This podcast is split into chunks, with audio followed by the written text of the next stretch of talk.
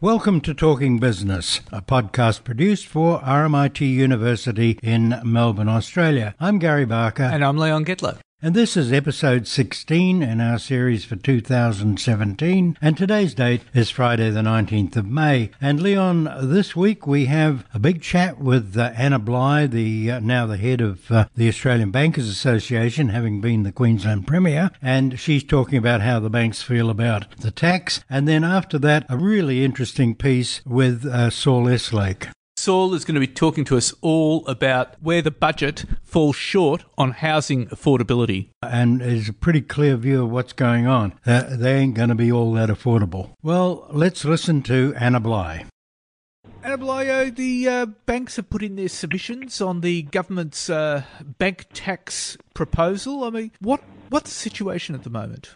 The government announced in the federal budget a new tax on banks. Uh, they have then put in place an extraordinarily short and truncated timetable for the legislation to be drafted and for banks to help shape legislation that might make sense in the context of Australian banking. Banks were given, uh, I think it was about three and a half days to put in submissions. They were all provided to the government under the 15th May. Uh, those submissions are all have all been made public, uh, and uh, I think all of them go to the questions of complexity and how important it is to ensure that you don't end up distorting uh, one part of government policy with um, an application of this tax to particular parts of banking. The government has committed that uh, on Wednesday, um, the 17th of May, just uh, you know, less than sort of 48 hours later, they will provide banks with draft legislation and give banks 24 hours to respond. Um, you know, frankly, I think whatever Australians think about this tax, uh, they should be very worried about uh, this extreme acceleration of the normal legislative processes that would normally allow, uh, you know, at least a month for response from an industry as important as banking. Uh, the prospects here of le- legislation that has unintended consequences are very worrying. Now, uh, what are these consequences? Uh, will what what will this mean for customers of banks, and uh, what will it mean for shareholders? The government has indicated they're seeking to raise 1.2 billion per year from this tax, and they're seeking to do that to fill um, their own budget black hole. And this is a tax on one industry uh, unprecedented in um, Australian lawmaking, and not just on one one industry, but only five companies in that um, industry.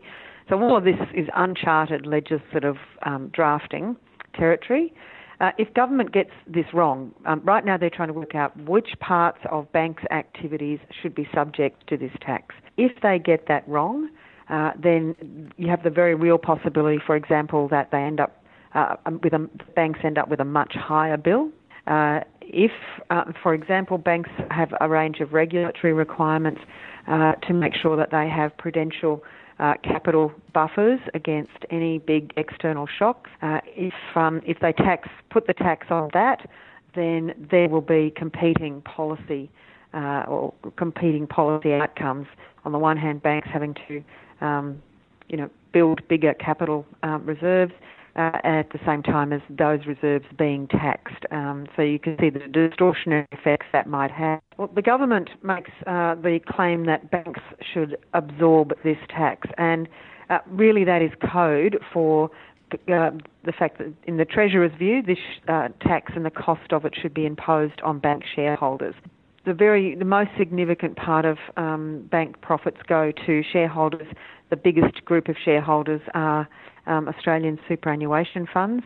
So if you're an Australian with a superannuation account, uh, then this will affect the value of your shares because uh, your superannuation account, if you've got a superannuation, then you are a bank shareholder.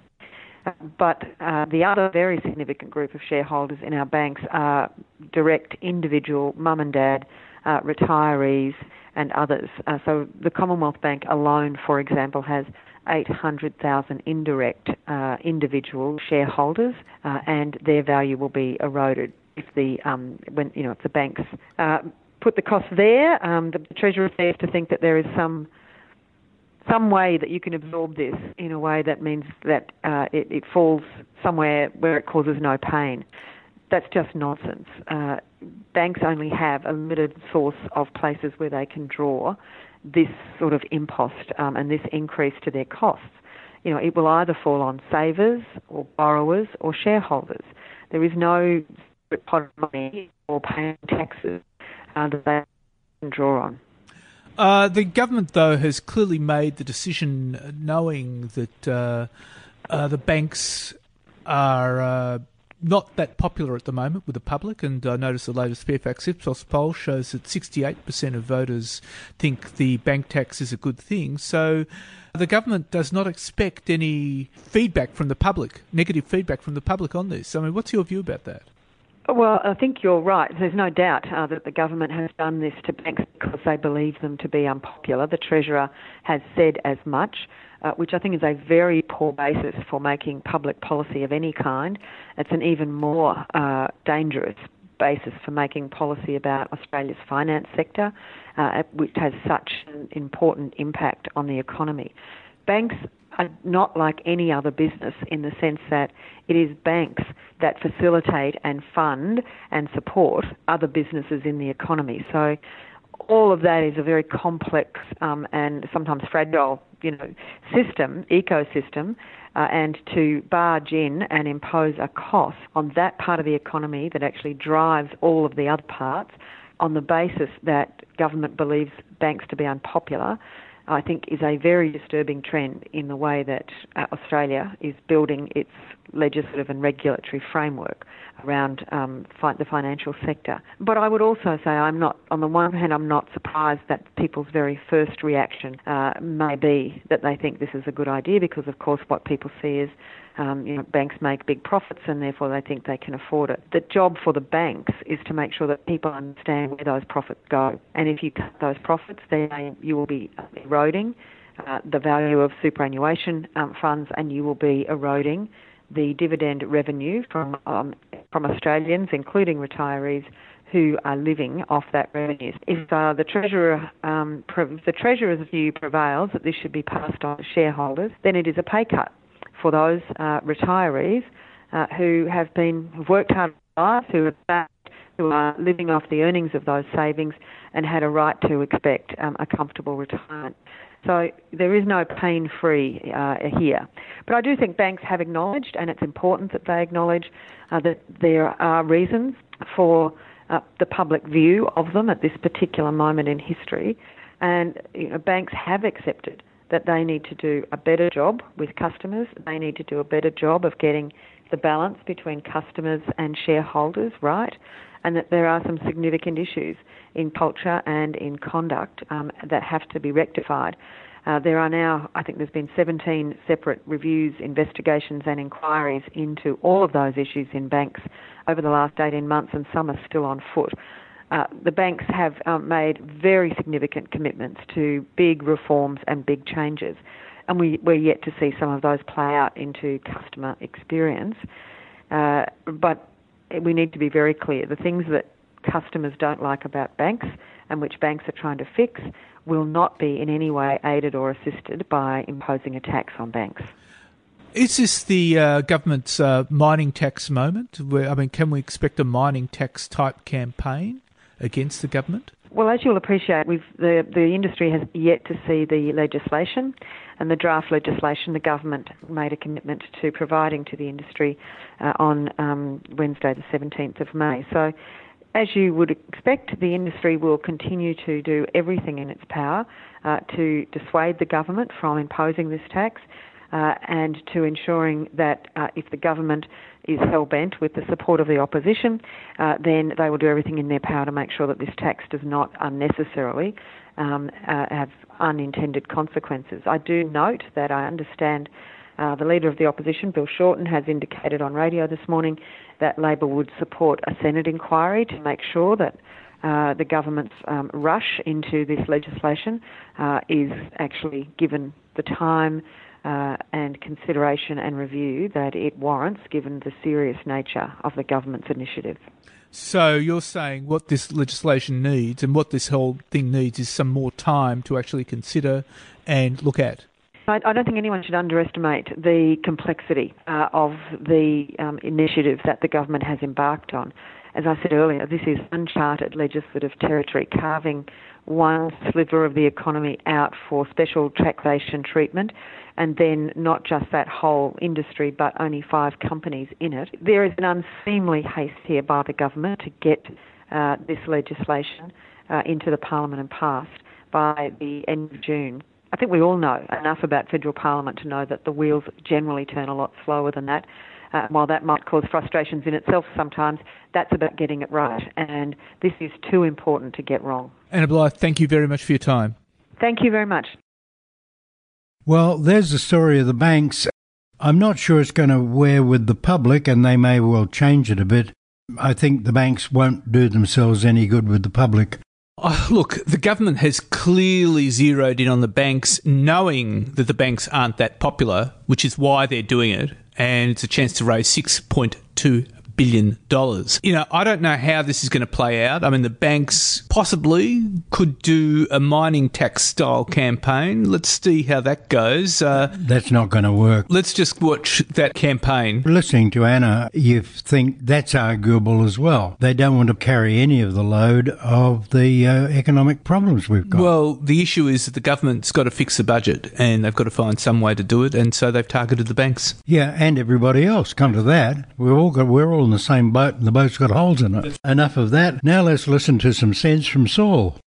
Well, Saul, it's like the budget had uh, several measures to improve housing affordability. What's your view of it? Well, I describe the budget in the housing affordability section as being good in parts, although the good parts were relatively small, and the best that can be said about the other parts is that they weren't as bad as they could have been based on pre budget speculation. The good parts, the parts for which I do give the government credit, are the measures measures directed at improving housing affordability for people on low incomes who need to and will always need to rent. This is an area that's been long neglected by governments of both sides of politics, even though arguably the needs here among people on income support payments or other types of low incomes who are renting rather than seeking to buy homes is arguably the greatest of anywhere in the housing market. So the proposal to establish a means by which affordable rental housing providers will be able to borrow more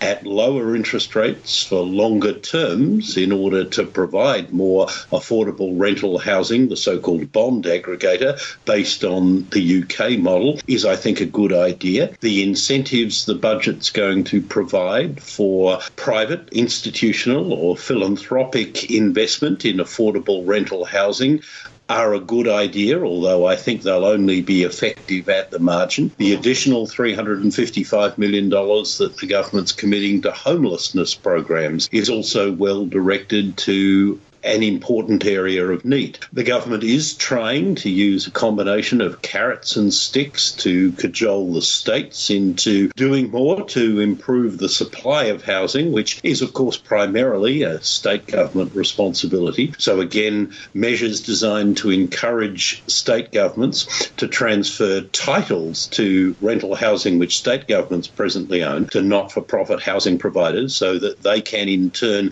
use that as security for additional borrowing so that they can provide more affordable housing, uh, something the states could do themselves but have shown no great inclination to over the past two decades, is a good idea, as is the provision of funds and incentives for state governments to address some of the infrastructure bottlenecks that have made it more difficult for the private sector to provide more housing, whether for rent or for sale to would be homebuyers. So a tick for all of those measures. They're areas that won't get the government many votes, but they're the right thing to do, and they've been doing doing them. On the other hand, the more high profile measures that are ostensibly directed towards improving housing affordability for would be home buyers, I think fell, fall well short of what might have been helpful, and in some cases will probably make the situation a bit worse rather than improving it. In particular, I'm referring here to super for housing light, as I call it, the idea that people who are looking to buy homes for the first time will be able to make uh,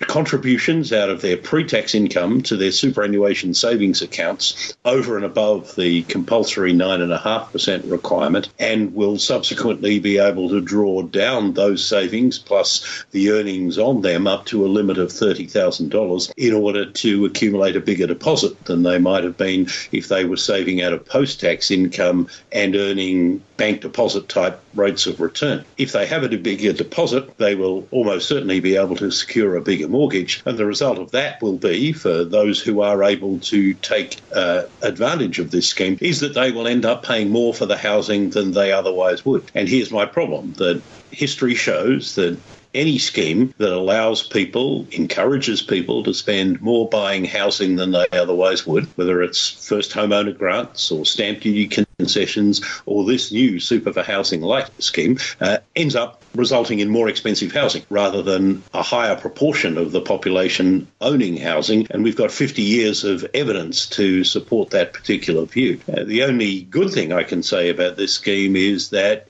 it won't inflate the price of housing as much as the scheme that had been mooted some months earlier this year, which would have seen would be home buyers dipping into their accumulated superannuation savings, including the compulsory ones, in order to accumulate bigger deposits, which, as I say, would have had a much more marked impact on inflating the price of housing than the scheme which the budget eventually settled on did. But nonetheless, I think that will be its main effect. At most, it might reshuffle the queue of would be first home buyers in favour of those whose circumstances allow them to take advantage of this scheme compared with those who simply can't afford to contribute more than the compulsory amount to their superannuation accounts. This scheme will cause some complexities for superannuation funds, and it is possible, given the way that the government is deeming that these contributions will earn a return of the 90 day bank bill rate plus three percentage points per annum, that if for some reason in practice super funds don't earn that rate of return, then the scheme will in fact allow people to dip into other superannuation savings and thus at the margin detract from what they have to support themselves ultimately in retirement. But as I say, this scheme uh, won't do as much harm as the one that had been mooted earlier in the year would do. The other measures with regard to housing affordability, I think, are just tinkering at the margin. The purported incentives to older people to downsize, which provide that they can put some of the profits they make in selling their family home into their superannuation accounts without falling foul of the caps that were introduced last year won't make much difference because the biggest obstacles to older people selling the home they've lived in for a long time and moving something to smaller is not whether they can put the money into superannuation, but rather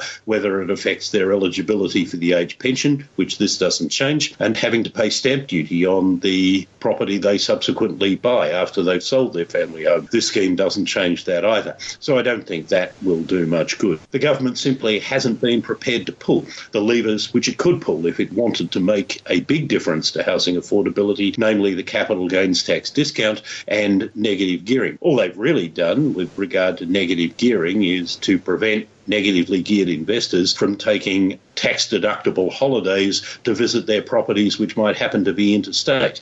Good on them for doing that. That was a rort that needed to be cut out. But to imagine that's make, going to make a big difference to housing affordability, I think, is very far fetched indeed. That, that's quite remarkable. I mean, uh, so unless they were prepared to rebate stamp duty paid to state governments, uh, there's not much the federal government can do. Well, not in regard to people downsizing into smaller homes once they've retired retired and their dependents have moved on, other than perhaps to include the family home in the pension assets test and raise the threshold at which people start to lose their age pension. That's a mixture of carrot and stick, of course, whereas the government only wanted to provide carrot, and there would be some administrative complexities in going down that path. But what they've done in this particular area, I don't think will do much to free up houses that are perhaps by some standards too big for those who are currently living in them that could be sold to people with, for example, growing families, which is the stated intention. As I say, if the government really wanted to do something to improve housing affordability, what it would need to do would be to dampen down the demand that would be first home buyers face from investors who, in most cases, already own at least one other property, but who get their mortgage costs subsidised through negative gearing and don't have to pay as much tax on the profits they make when they sell their homes, assuming that they make profits, as they do on other types of income, such as wages and salaries. But for essentially political reasons, the government isn't prepared to touch either negative gearing or the capital gains tax discount. So the opportunity which it has is one that went begging in this budget. Which, in other words, means uh, the budget does little for housing affordability. Uh, that's absolutely right. As I say, the budget may well do something for the availability of affordable rental housing for people on low incomes who are looking to rent. Uh, and that's good. I don't uh, detract from, I don't want to detract from the merit of what the government's doing in that space. But what they're seeking to do for housing affordability will have very little good impact at all and may have some additional harmful impact to the extent that the Super for Housing Light scheme allows people who take advantage of it to spend more on housing than they otherwise would, which, as I say, history tells us serves only to inflate the price of existing housing rather than to increase the home ownership membership rate. Saul Eslake, thank you very much again for your time. It's been very illuminating. And that's a pleasure. Thanks for having me as always. So, what do you think, Leon? Well, yeah, the, the budget will do very little for housing affordability because, as Saul says, they don't tackle the big issues, which are the uh, capital gains tax concessions and negative gearing. Yeah, and they're going to have to do that at some point. Bear in mind, we're $500 billion in the hole. And now the news, and it's uh, pretty good this week. Well, it's amazing, Gary. Turmoil in the White House and US President Donald Trump's self inflicted crisis has hit the markets. A week of political upheaval after Trump fired FBI Director James Comey, followed by reports the president asked Comey to end a probe into his former national security advisor, and also discussed sensitive national security information about Islamic State with Russian Foreign Minister Sergei Lavrov, have sent shares globally and the US dollar heading south. Asian shares fell, for the, fell for the first time in three sessions, with the MSCI Asia Pacific Index down 0.3%, and the share market in Australia was savaged, with the S&P ASX 200 Index closing down 65 points,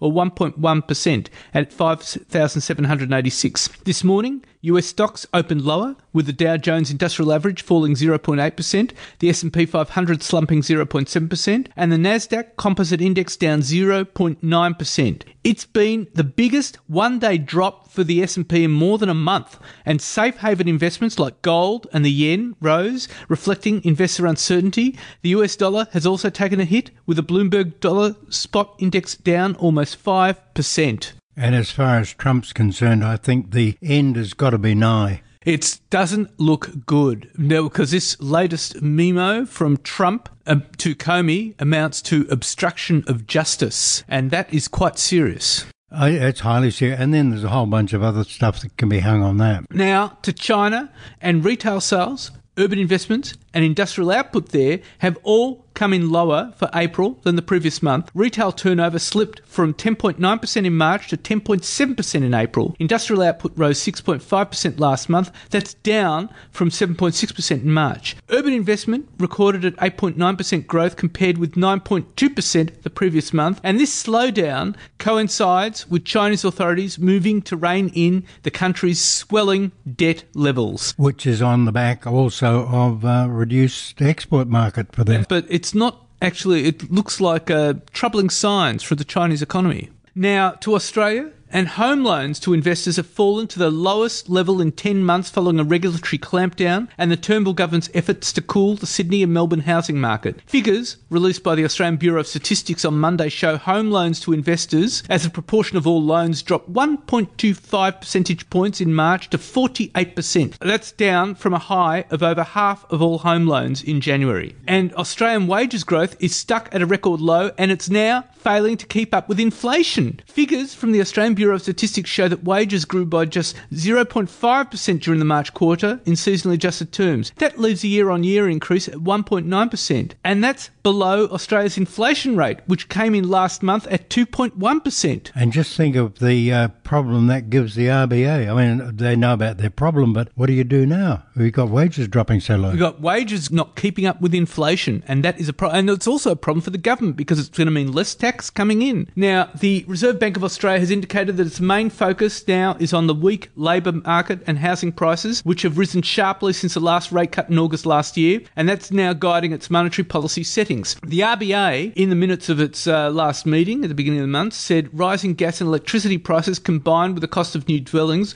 was driving inflation, which is expected to increase gradually from its rate of one and three quarter percent and was forecast to be above two percent. Working the other way, however, was subdued growth in labour costs and wages, strong competition in the retail sector, with Amazon coming to Australia putting a dampening effect on aggregate inflation. And the RBA said a fall in housing prices could also weigh on consumption growth. In the housing market, it said conditions remain patchy. It also indicates keeping an eye on rising household debt. That's interesting because that tells us they're not going to raise or cut interest rates at all for the next few months. Betting in the futures market indicates there's no chance the RBA will change its benchmark rate of 1.5% this year. I wouldn't use the word catastrophic, but change is going to cause huge problems for a lot of people. So they're going to sit on their hands. Consumer confidence has fallen 2.6% to its lowest level since September 2015 following the federal budget. The ANZ Roy Morgan Consumer Confidence Index is now sitting 1.6% below its long run average. And the Westpac Melbourne's Institute monthly survey of consumer confidence found consumer sentiment falling by 1.1% from 99 to 98. And that's all caused by the budget because people will be having to pay more tax. And uh, we don't have much up. Now, as expected, some Australian businesses discovered on Monday morning they were the first Australian victims of the ransomware attack that hit 200,000 entities in 150 countries. The federal government says three Australian companies have been confirmed as being hit so far, but it's concerned there could be more. While Australia avoided much of the chaos that hundreds of thousands of businesses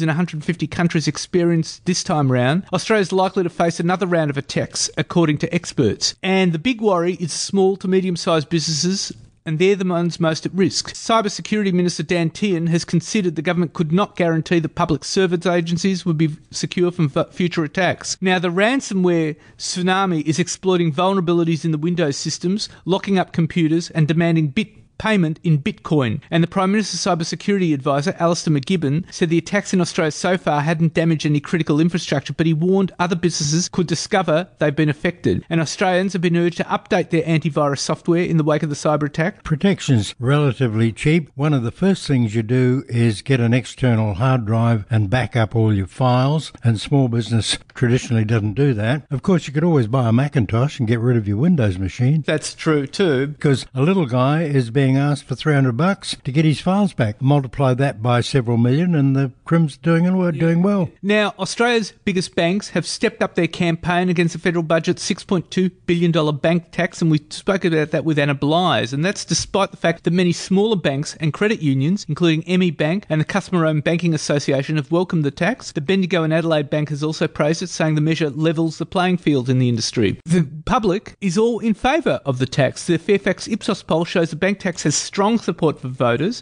with 68% backing the tax rise. Among coalition voters, support ran as high as 74%. Nevertheless, submissions from the banks before the Monday afternoon deadline made it clear the bank levy would have a broader impact on the community. The CBA submission said the costs will be unfairly borne by families and businesses who are our customers and shareholders. The National Australia Bank submission concurred, saying the changes amounted to what they called a tax on every Australian who benefits from and is part of the banking industry, and that would be imposed on its 10 million customers, 570,000 direct shareholders, and 34,000 employees. Now, what's interesting is that former Treasury Secretary and now NAB Chairman Ken Henry said the government's tax policy back to the 1980s, when the financial institutions duty was introduced and later scrapped part of the GST reforms. Dr. Henry said this was making it more difficult for the banks to build additional capital required by APRA, and the bank proposed bank levy is likely to face a Senate inquiry after Labor backed Henry's call for greater scrutiny of a tax. Bill Shorten says an inquiry will examine protections of customers. Senator Nick Xenophon says it should look at extending the levy to foreign banks. And the Greens say they will support inquiry. So that's going to be all up in the air. And the, the only people totally pleased are the small banks and the credit unions. A lot of people have moved there. Now to corporate news, Gary, and there's some fascinating stuff here. TPG Capital and Ontario Teachers Pensions Plan have upped their offer for Fairfax and have now put out an all cash $2.7 billion bid for the entirety of Fairfax Media. The offer was for Fairfax's real estate advertising arm Domain, its major mastheads, the Sydney Morning Herald, The Age, and the Australian Financial Review, and that would have seen Fairfax shareholders keeping the company's assets in New Zealand, the regional newspapers business, its stake in the Macquarie Radio Network, and its 50% share in the Stan streaming venture. Now, in a statement to the market, Fairfax said its board was reviewing the indicative proposal. However, it noted there's no certainty the revised indicative proposal will result in an offer for Fairfax, what the terms of an offer would be, or whether there will still be a recommendation by the Fairfax board. And the Fairfax board is still moving in the direction of spinning off its domain real estate business as an IPO. And former Fairfax Media chair Ron Walker has endorsed the takeover, saying it would protect the company's journalism while providing a good deal for shareholders. The point is, Fairfax is now in play,